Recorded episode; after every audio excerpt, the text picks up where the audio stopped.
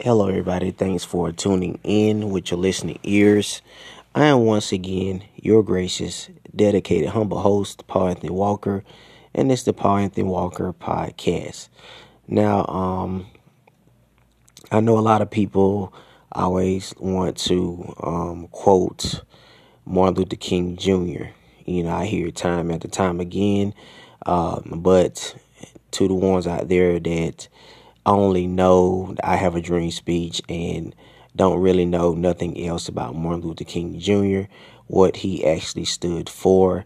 Um, I'm going to play a interview um, from Dr. Martin Luther King, um, what the late great Dr. Martin Luther King, should I say? And um, it's pretty much going to change some of you minds out there that uh, always uh, running with this I Have a Dream speech and um, having taken your time to actually do your research on Dr. Martin Luther King.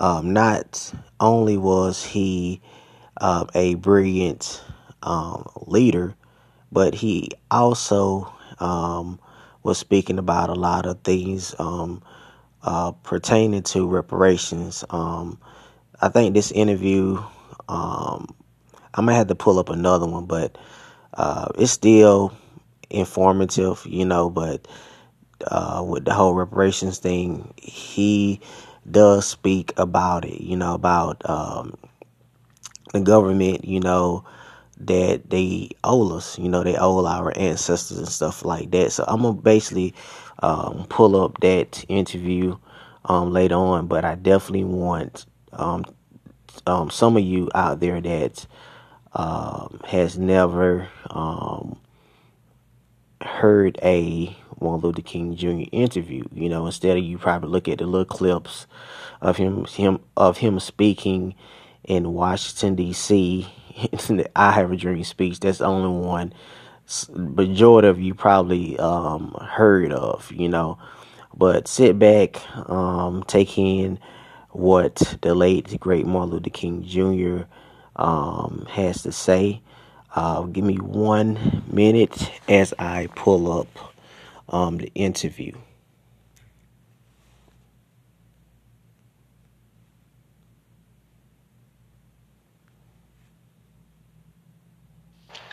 This church is as good a place as any to go back over your commitment to the civil rights movement. When you went out from here into university, and then you went to Montgomery, Alabama, and started the bus boycotts there. What was the philosophy of the civil rights movement as you saw it then, more than 10 years ago? Well, I would say then the philosophy was that we must go all out to use legal and nonviolent methods to gain full citizenship rights uh, for the Negro people of our country.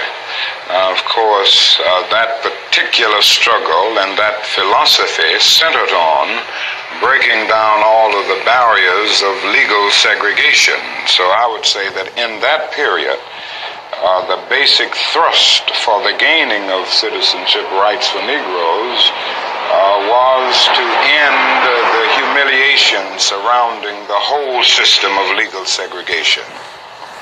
Dr. King, was there something peculiar to the place where you started and the kind of people you attracted. I mean by that, there was a strong attachment on the part of your parishioners in Montgomery to the church. They were older people, weren't they? Yes, I would say by and large they were older people who uh, participated in the boycott because they were the ones using the bus bus more than anybody else. And uh, Montgomery was a community predominantly church-centered, uh, so that uh, it was very easy to get to the vast majority of Negroes because they were in some way connected with a church in the community. Was there, in addition to your commitment to the idea of nonviolence, wasn't it also the only thing you could do the white community having the monopoly on violence, that if you had tried violence, they would have met it with violence. It was the only device open to you, wasn't it? Well, I'll put it another way that uh, morally, I was led to nonviolence because I felt that it was the best moral way to deal with the problem. We were seeking to establish a just society. And uh, it was my feeling then, and it is my feeling now, that uh, violence is certainly much more uh, socially destructive and it creates many more social problems than it solves. So I was led to nonviolence for deep moral reasons. Now, there is no doubt about the fact that in our struggle in Montgomery and all over the United States for that matter, nonviolence is also practically sound. Uh, it would just be impractical for the Negro to turn to violence. He has neither the instruments nor the techniques of violence. We are about 10 or 11 percent of the total population of the nation, and I would say we're about one tenths of 1% of the firepower. So it would just be totally impractical and unwise and unrealistic for the Negro to think of violence. Well, I saw this in the beginning in uh, Montgomery, but this wasn't the basic reason that I uh, turned to nonviolence and that I believed in it as a philosophy. I turned to it because I felt that it was the morally excellent way to deal with the problem of racial injustice in our country is there something about nonviolence that made it, and I use that in the past tense, that made it more useful among Southern Negroes than the ghetto Negroes of the North? I wouldn't say there's uh, anything that makes it more useful to uh, Southern Negroes. I think it is true that uh, we've had more nonviolent movements in the South because uh, the problem for many years was more crystallized and, in a sense, more visible in the South. Uh, we didn't have many civil rights activities on a massive scale in the North uh, until three or four years ago.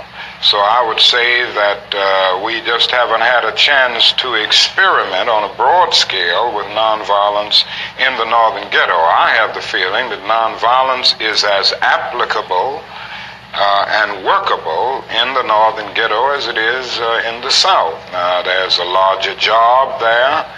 Uh, the frustrations at points are much deeper. The bitterness is deeper. And I think that's because in the South we can see pockets of progress here and there. We've really made some strides that are very visible, and every Southern Negro knows that he can do things today that he couldn't do four or five years ago. Wherein in the North, uh, the Negro sees only retrogress. Uh, and he doesn't find it as easy to get his vision centered on his target, the target of opposition, as he does in the South. Consequently, this is made for despair and at many points cynicism, a feeling that you can't win. And it simply means that we've got to develop in the North a massive job of organization and mobilizing forces and resources to deal with the problem in the urban ghettos of the North, just as we've done it in the South. Well, in the South, particularly in Alabama, you had visible villains Jim Clark, Bull Connor, cattle prods, police dogs. But in the North, you don't have those visible villains. Isn't it hard to get your people aroused and directed at something that isn't visible? Well, that's exactly right, and this is what I was saying when I said it's harder to see a target. Uh, in the South, in the nonviolent movement, we were aided always, on the whole, by the brutality of our opponent. Uh, it isn't the same way in the uh, North. The other thing is that you don't have legal segregation uh, in the North as you do in the South. So it is much more difficult to get people to see exactly what you're doing, but uh, it isn't an impossible job. It's, uh, it's a hard, it's a tedious job at times to get people to be aroused from their apathetic slumbers, but I still feel that uh, Negroes in the North can be motivated just as they were motivated in the South. And I think as time goes on with the growing economic deprivation in the Negro community, it will even be easier because people will come to see that not only is something wrong in general, but something is wrong in particular in their own economic and housing situations. What is it? I mean, how do you find it? Uh, it's very subtle in the North, is it not? It's subtle, but it's um, becoming much more visible. Uh, it, uh, anybody can see that the schools are more segregated in the North today than they were in 1954 when the Supreme Court rendered its decision declaring segregation unconstitutional. Anybody can look around the ghetto and see that ghetto schools are predominantly segregated and devoid of quality. Anyone who moves through a major ghetto of our country will see the housing conditions. Uh, people don't have to be reminded that they are forced to live in slums in many instances, and they're often rat infested, vermin filled slums. And it isn't too hard to see the exploitation that the Negro confronts in the ghetto, where he is forced to pay uh, more for less and constantly trying to make ends meet, but because of either no job as a result of unemployment or a job that is so uh, economically unprofitable that the person can't make ends meet. And I think they see all of these things, and more and more they are coming to see them because before the people of the North were looking to the South and they supported the struggles of the South. Now they are coming to see that their problems are very real and they've got organized to grapple with them. Was there something hypocritical about the fact that the South existed and the North could point the finger? And then when the Civil Rights Acts were passed in the early 60s, you couldn't point the finger anymore? Well, there was no doubt about the hypocrisy of uh, large segments of the nation on the whole question of, of racial equality. I think the best example is that many of the senators from the North and the West, and congressmen generally, who voted for civil rights legislation in 64 and even 65 with the Voting Rights Bill, refused last year to vote for civil rights legislation because it dealt with an issue applicable to the North, the whole housing question. And uh, this, it seems to me, was the greatest expression of the hypocrisy of uh, many of our citizens and many of the senators and congressmen of the North. But isn't that part of the dilemma now? That people knew that Negroes were being, being denied what was guaranteed to them by the Constitution, by the fact that they were citizens of this country. Then, when they were given those rights, do you feel the white community said, well, we've given them all that we have, now it's up to them? Well, I think the dilemma is much deeper, and I think uh, one during this period of transition has to be very honest with America. And honesty impels me to admit that America has uh, broad racist elements still alive. Racism is still uh, existing in American society in many areas of the society, North and South. And the other thing is that there has never been a single, solid, determined commitment of large segments of white America on the whole question of racial equality.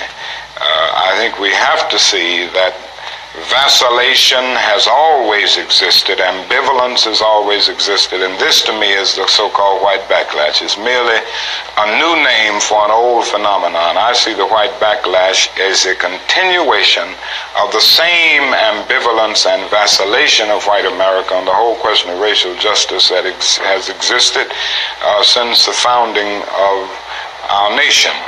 I think the other thing that uh, we must see at this time is that many of the people who supported us in Selma, in Birmingham, were really outraged about the extremist behavior toward Negroes. But they were not at that moment, and they are not now, committed to genuine equality for Negroes. It's much easier to integrate a lunch counter than it is to guarantee an annual income, for instance, to get rid of poverty for Negroes and all poor people. It's much easier to integrate a bus uh, than it is to make genuine integration a reality and quality education a reality in our schools. It's much easier to integrate even a public park than it is to get rid of slums. And I think we are in a new era, a new phase of the struggle, where we have moved from a struggle for decency, which characterized our struggle for 10 or 12 years, to a struggle for genuine equality. And this is where we are getting the resistance because there was never any intention uh, to go this far. People were reacting to Bull Connor and to Jim Clark rather than acting in good faith for the realization of genuine equality. Do you think white people in this country, and I'm talking about non segregationists, people devoid or thinking they're devoid of racism, do you have any idea what they want the Negro to be in America? Well, it depends on the level that we are talking here, uh, because I think you have to make a distinction between the people who are genuinely and absolutely committed in the white community on the question of, of racial equality. And I must confess that I think they are in a very small minority. I think the vast majority of white Americans uh, will go but so far. It's a kind of installment plan for equality.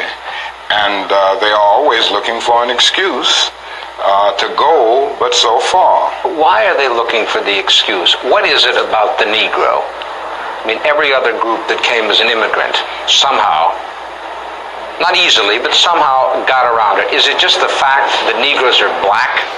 That's a part of it, and growing, that grows out of something else.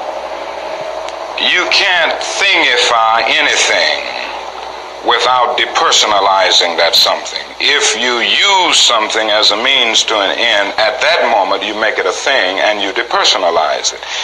The fact is that the Negro was a slave in this country for 244 years. That act, uh, that was uh, a willful thing that was done. The Negro was brought here in chains, treated in very inhuman fashion, and this led to the thingification of the Negro. So he was not looked upon as a person. He was not looked upon as a human being with the same uh, status and worth as other human beings. And the other thing is that human beings cannot continue to do wrong without eventually uh, rationalizing that wrong. So slavery was justified morally, biologically, uh, theoretically, scientifically, everything else. And it seems to me that white America must see that no other ethnic group has been a slave on American soil. Uh, that is one thing that other immigrant groups haven't had to face. The other thing is that the color became a stigma. American society made the Negro's color a stigma, and uh, that can never be uh, overlooked. So I think these things are absolutely necessary. The other thing is that America freed the slaves in 19. 19- I mean 1863 through the Emancipation Proclamation of Abraham Lincoln, but gave the slaves no land on nothing in reality, and as a matter of fact, to, to get started on. At the same time, America was giving away millions of acres of land in the West and the Midwest, which meant that there was a willingness to give the white peasants from Europe an economic base and yet it refused to give its black peasants from Africa who came here involuntarily in chains and had worked free for 244 years any kind of economic base. And so emancipation for the Negro was really freedom to hunger. It was freedom uh, to the winds and rains of heaven. It was freedom without food to eat or land to cultivate, and therefore it was freedom and famine at the same time.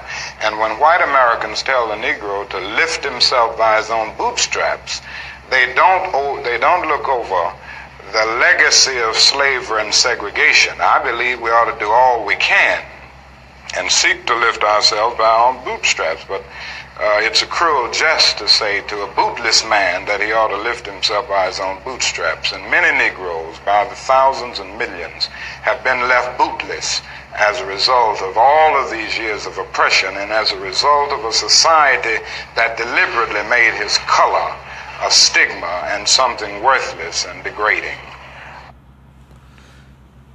There you have it, folks. Um, I know it got longer. I know it was gooder. It was good, Martin Luther King Jr. Uh, those pretty much are the words that I was looking for to hear. And I wanted y'all to hear Martin Luther King Jr. get real. You know, I, I think y'all want a little bit more of it, so I'm, I'm gonna uh, play the rest of it apart from wanting to live better, which all of us want to do, to raise one's children in a better way, to be better, does the Negro in America know what he wants to be?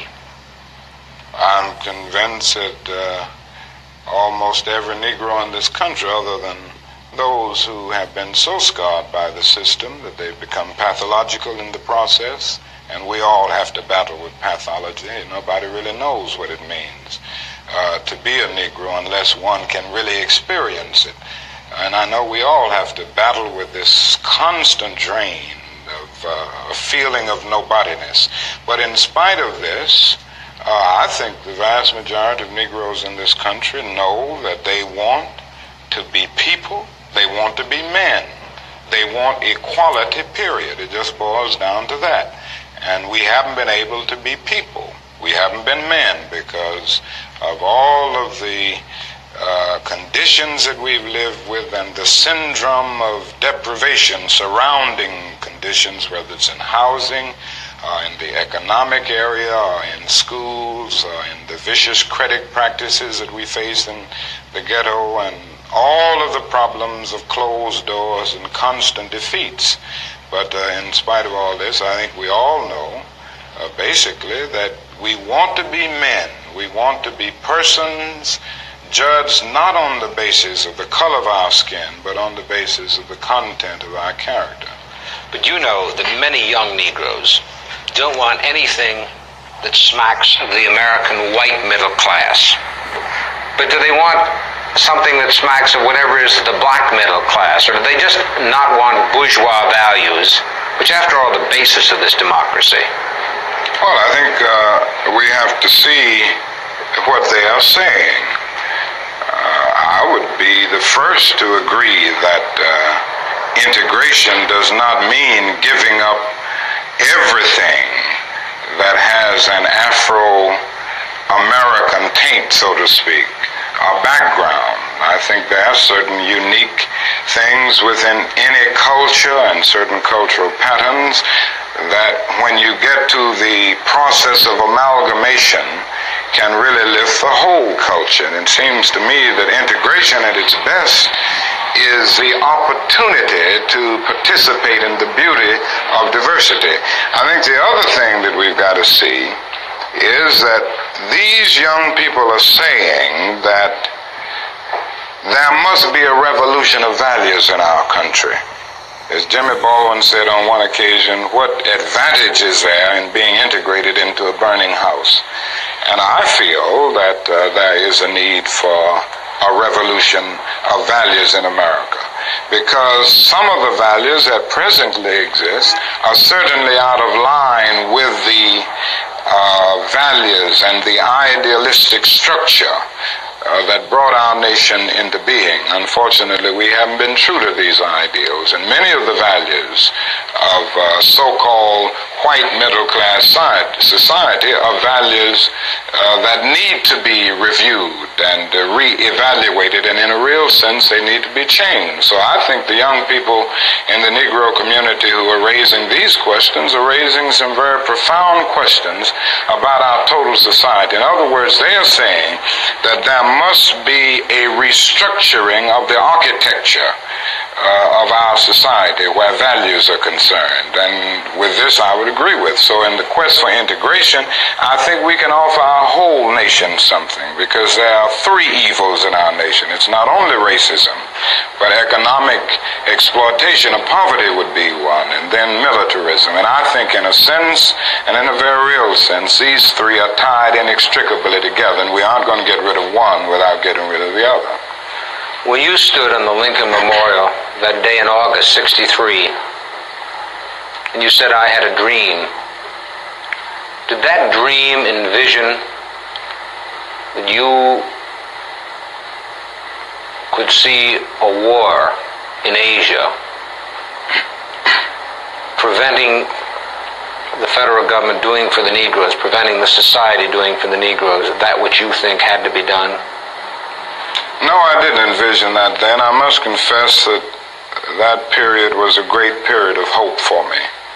And uh, I'm sure for many others all across the nation, many of, of the Negroes who had about lost hope, saw a solid decade of progress in the South. And uh, in 1954, which was, uh, I mean, 64, 1963, nine years after the Supreme Court's decision to be in the March on Washington, meant a great deal. It was a high moment, a great watershed moment. But I must confess that uh, that dream that I had that day has at many points turned into a nightmare. Now, I'm not one to lose hope. I keep on hoping. Uh, I still have faith in the future. But I've had to analyze many things over the last few years, and I would say over the last few months. I've gone through a lot of soul searching and agonizing moments. And I've come to see that uh, we have uh, many more difficult days ahead, and some of the old optimism was a little superficial, and now it must be tempered with a solid realism. And I think the realistic fact is that we still have a long, long way to go, and that we are involved in a war on Asian soil, uh, which, if not checked and stopped, can poison the very soul of our nation. Dr. King, even if there had not been a war in Asia, would you still not have had this nightmare insofar as the Negro movement for equality then touched on two things that the white community holds sacred their children and their property? Oh, I have no doubt that we would have encountered great difficulties, great problems of resistance if the war had not. Uh, been in existence, so that I'm not going to say that all of our problems will be solved if the war in Vietnam is ended. But I do say that the war makes it infinitely more difficult to deal with these problems. Uh, when a nation becomes obsessed with the guns of war, uh, it loses its social perspective, social uplift, suffer. This is just a, a fact of history, so that we do face many more difficulties uh, as a result of the war. It's much more difficult to really arouse a conscience during a time of war. I noticed the other day, some weeks ago, a Negro was shot down in Chicago, and it was a clear case of police brutality.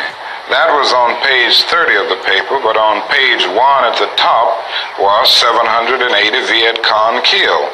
That is something about a war like this that makes people insensitive. It dulls the conscience. It strengthens the forces of reaction and it brings into being bitterness and hatred and violence. And it strengthened the military industrial complex of our country.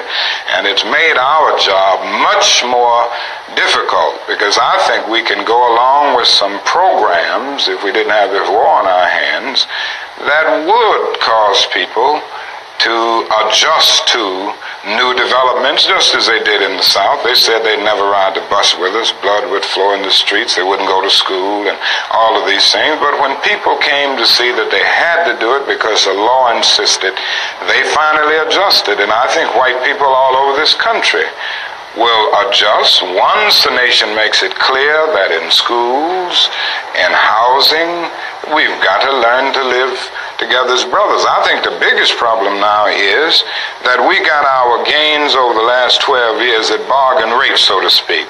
Uh, didn't cost the nation anything. In fact, it helped the economic side of the nation to integrate lunch counters and public accommodations. It didn't cost the nation anything uh, to get uh, the right to vote established. And now we are confronting issues that cannot be solved without costing the nation billions of dollars. Now, I think this is where we're getting our greatest resistance. They may put it on many other things, but we can't get rid of slums and poverty without it costing the nation something. Well, there you have it, everybody. Um, Martin Luther King Jr. Now, I know some of you probably going to have a different perspective of the late great Martin Luther King Jr.